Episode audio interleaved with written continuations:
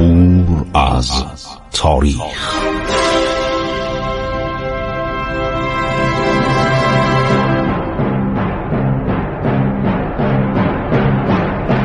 کاری از گروه جوان و اندیشه رادیو جوان.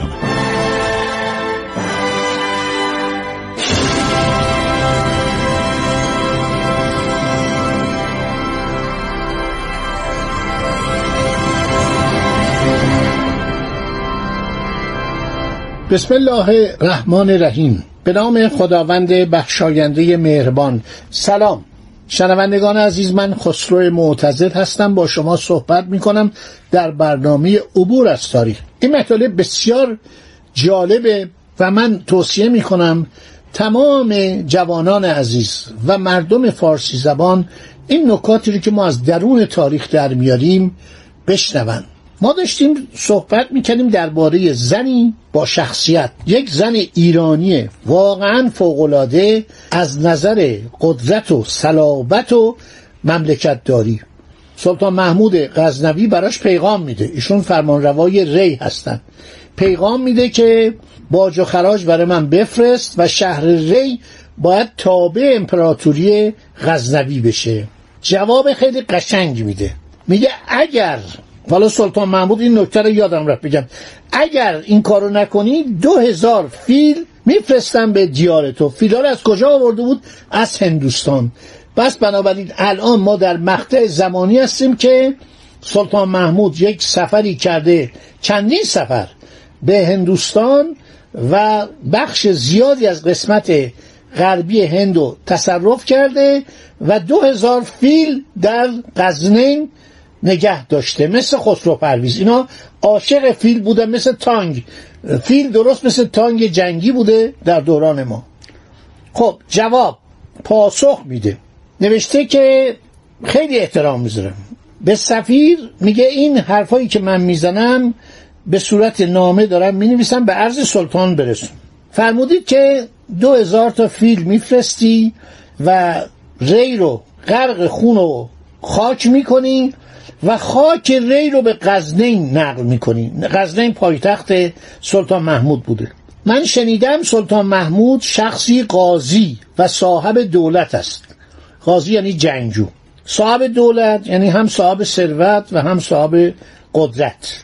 دولت دو معنی داره، یکی حکومت و یکی هم ثروت. دولتمند ما داریم، دولتمرد هم ما داریم. ادامه میده خانم سید خاتون، اکثر ایران و زمین هند سلطان محمود را مسلم است، اما تا شوهرم فخرالدوله در حیات بود مدت 12 سال از تاختن و خصومت سلطان محمود اندیشناک بودم. اکنون که شوهرم به جنت حق واصل شده آن اندیشه از خاطرم محو است، یعنی تموم شد، دیگه قصه نمیخورم، دیگه نگران نیستم، چرا که سلطان محمود پادشاهی بزرگ و صاحب ناموس است. ناموس یعنی افتخار، یعنی حیثیت. لشکر بر سر پیرزنی نخواهد کشید. اگر لشکر کشد و جنگ کند مقرر است که من نیز جنگ خواهم کرد. اگر ظفر مرا باشد تا دامن قیامت مرا شکوه است، یعنی تا قیامت، تا پایان دنیا. میگن آفرین بر این خانم سید خاتون که موفق شد بر سلطان محمود. اگر ظفر او را باشد، یعنی اگر سلطان محمود پیروز شود، مردم گویند پیرزنی را شکست داد. فتنامه ها به ممالک دیگر چگونه نویسد؟ ای سلطان نامه می‌نویسی میگی من یه پیرزن شکست دادم؟ چه مردی بود که از زنی کم بود؟ میدانم که سلطان مردی عاقل و فاضل است، هرگز اقدام بر چنین کاری نخواهد کرد. من باری آسودم و بر بساط کامرانی و رفاهیت قنوده. میگه من خوابیدم خاطرم جمعه. سلطان محمود آبروی خودشو نمیبره که با یک پیرزن بجنگه. چون رسول سلطان محمود پیغام بر این منوال رسانید، سلطان بر عقل و کیاست سیده آفرین کرد و گفت که ما میخواستیم شعبده‌ای ببازیم، اما این زن را خود پیشبینی زیاده از مردان است. تا سید زنده بود سلطان محمود قصد مملکت فخرالدوله نکرد. مرد فهمیده‌ای بوده از قرار. چندی پس از آن سیده با پسر خویش از در لطف و مدارات درآمد و او را از حبس بیرون آورد، بر تخت سلطنت نشاند، ولی مواظبش بود، نمیذاشت زیاد تو کارا دخالت کنه، چون این پسر بی استعدادی بود. بعد از مرگ مادرش هم فوراً سلطنت رو از دست میده. سیده شمس الدوله برادر مجدالدوله را حکومت همدان داد. شمس الدوله همان کسی است که ابو علی سینا به وزارت او رسید. حکومت اصفهان را سیده به ابو جعفر کاکویه تفویض کرد. اینا نکاتی است که در این دوران 110 ساله حکومت آل بویه جالبه، یعنی حکومت ایرانی بوده و بعد از اینکه این زن میمیره، وفات پیدا میکنه، سلطان محمود به فکر میفته که بیاد و ری رو بگیره از طریق مازندران. وقتی سلطان محمود به مازندران میرسه، عرض کردم یک سلسله دیگری به نام آل زیار اونجا بودن، قابوس ابن وشمگیر با تحف و هدایای زیاد به خدمتش میاد. در کتاب قابوسنامه عرض کردم که اینها حتی نسبت خانوادگی هم پیدا میکنن و دختر سلطان محمود رو به زنی میدن به همین قابوس ابن وشمگیر. سلطان محمود قبل از حرکت به ری جمعی از سپاهیان رو به اونجا میفرسته و اینا میان عرض شود که وارد شهر ری میشن، به عنوانی که ما حفاظت اینجا رو بر عهده داریم. مردم اذیت میکردن. مجدالدوله یک نامه‌ای به سلطان مینویسه که قربان این بچه‌های شما، این سربازای شما، این سپاهیان شما مردم اذیت میکنن، خراج میگیرن، کتک میزنن، مزاحمشون میشن. سلطان محمود هم منتظر همین بود. دستور میده که حرکت کنید و یک سپاهی بره و ری رو تصرف کنه، ظاهرا برای اینکه مانع ایجاد مزاحمت سپاهیان قبلی جزمه ها، شحنه هایی که سلطان محمود فرستاده بود به ری بشن. بیچاره مجدالدوله ساده بود، چون خبر ورود سپاهیان سلطان محمود را میشنود خیلی خوشحال میشه، با جمع قلیلی از شهر خارج میشه، به سلطان ملحق میشه. حاجب سلطان یعنی پردهدار سلطان، اون رئیس تشریفات، به محض رسیدن مجدالدوله وی و پسرش ابو دلف رو دستگیر میکنه و سلطان محمود که از این خبر اطلاع پیدا میکنه، به عجله هرچه تمامتر از اصفهان به ری میاد، شهر رو کاملا زیر نفوذ خودش در میاره. سلطان محمود بس به اصفهان هم رسیده بود، یعنی سلطان محمود دیگه کم کم داشت تمام قسمت‌های ایران غربی و مرکزی رو تصرف می‌کرد.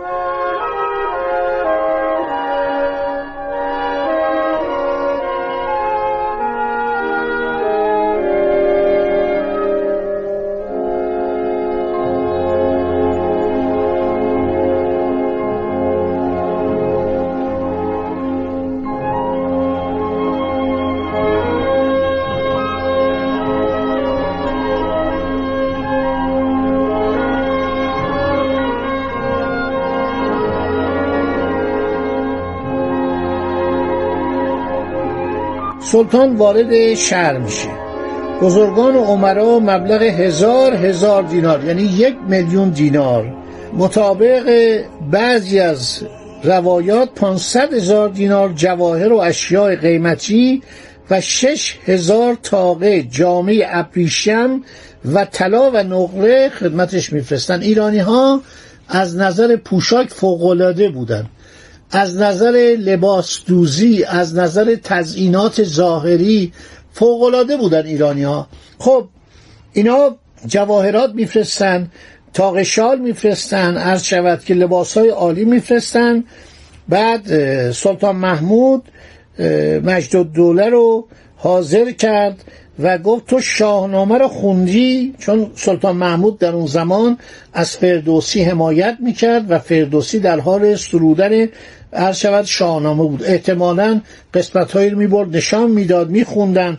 عرض شود در قدیم این جمله جالبه که سلطان محمود مجدالدوله رو سوال میکنه، میگه تو شاهنامه که تاریخ ملوک فارس است خوانده ای؟ تاریخ تبری را که متضمن وقایع اسلام هست خوانده؟ اینو روضة الصفا میگه. معلومه این سلطان آدم اهل مطالعه بوده دیگه، اون آدم قشری اول نبوده. گفت بلی. سلطان پرسید که آیا شطرنج باخته ای؟ گفت آری. سلطان گفت که در آن کتب هیچ مستور شده که در یک مملکت دو پادشاه حکومت کرده باشند؟ در بساط شطرنج دو شاه در یک خانه دیده ای؟ گفت نه. سلطان فرمود تو را چه بران داشت که اختیار خود را به کسی دادی که از تو به قوت برتر است؟ یعنی تو چطور جرأت کردی منو دعوت کنی؟ تو که میدونی که پادشاه دوتا نمیشه. بعد دستور میده که با پسرش و بستگانش و معاونینش و وزراش بند کرده به قزنین فرستادن. مکتوبی به قادر خلیفه ارسال نمود، در آن نامه قلمی کرد که باری آمدیم و مجدالدوله را گرفتیم. گویند که در خانه مجدالدوله کتب بسیار بود، آنچه مشتمل بود بر سخنان حکما به موجب فرمان سوخته گشت و باقی را به خراسان بردند. بسیاری از کتاب‌های قدیمی ایران به زبان پهلوی و به زبان‌های قبل از اسلام در این کتابخانه ری بود. این کتابخانه خیلی اهمیت داشت. گفتم صاحب ابن عباد اون به اصطلاح کتابخانه‌شو 400 شتر می‌بردن. اینا رو همه رو این سلطان سوزان و این کتاب‌ها مدت‌ها می‌سوخت. چندین شبانه روز کتاب‌ها رو از کتابخانه‌ها در می‌آوردن، می‌سوخت. بعد این بچه رو رد میکنه، مجدالدوله که حالا جوانی شده بود میفرسته و در اونجا می‌کشنش، خفش میکنن. به جاش امیر مسعود فرزند خودشو میذاره. این فرزند سلطان محمود یکی از فاسدترین، فاجرترین، دائم الخمترین، این آدم فاسد و فاجره که بسیار بی‌لیاقت هم بود. در جنگی با تغرل هر شود که در کتاب بیهقی اومده که این باید در فلان تاریخ به اون محل دندانقان برسن، سوار فیل بود و فیل آهسته می‌بردن. در یک هودجی نشسته بود سوار فیل و خوابیده بود. هی گفتن آقا زودتر، همه گفتن جلو نرو، حرفی نزن، اعلیحضرت دستور اعدامتو میده. ایشون فعلا دارن چرت میزنن و نباید ایشان رو از خواب بیدار کرد.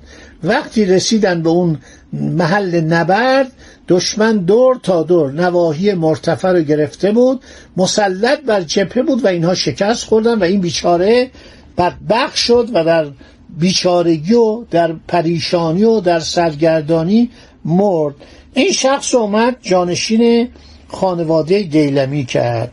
بعد سلطان محمود به خراسان بازگشت، اما قبل از حرکت امر به قتل مجدالدوله و پسرش ابو دلف داد. 420 یک سال بعد سلطان محمود میمیره. یعنی سلطان محمود در آخرین سال حکومتش خانواده دیلمی رو برمیاندازه. مجدالدوله معمولا در زمان نیابت سلطنت سیده و مدتی که خودش به تنهایی زمامدار بود 33 سال حکومت کرد. این امیر غالبا اوقات خود را به مطالعه و قرائت کتب می‌گذراند، در حق شعرا و نویسندگان به نیکی رفتار میکرد. خیلی فضلا رو دوست داشت، شعرا رو دوست داشت، ولی متاسفانه به جایی نرسید و به مرگ فجیع به دستور آن سلطان غزنوی از بین رفت. خب دوستان، خدا نگهدار شما. امیدوارم این صحنه یک مقدار غمگینم شنیده باشید. تاریخ فراز و فروده و برویم سراغ قسمت‌های دیگر که براتون در برنامه‌های بعد خواهم گفت. خدا نگهدار شما باد.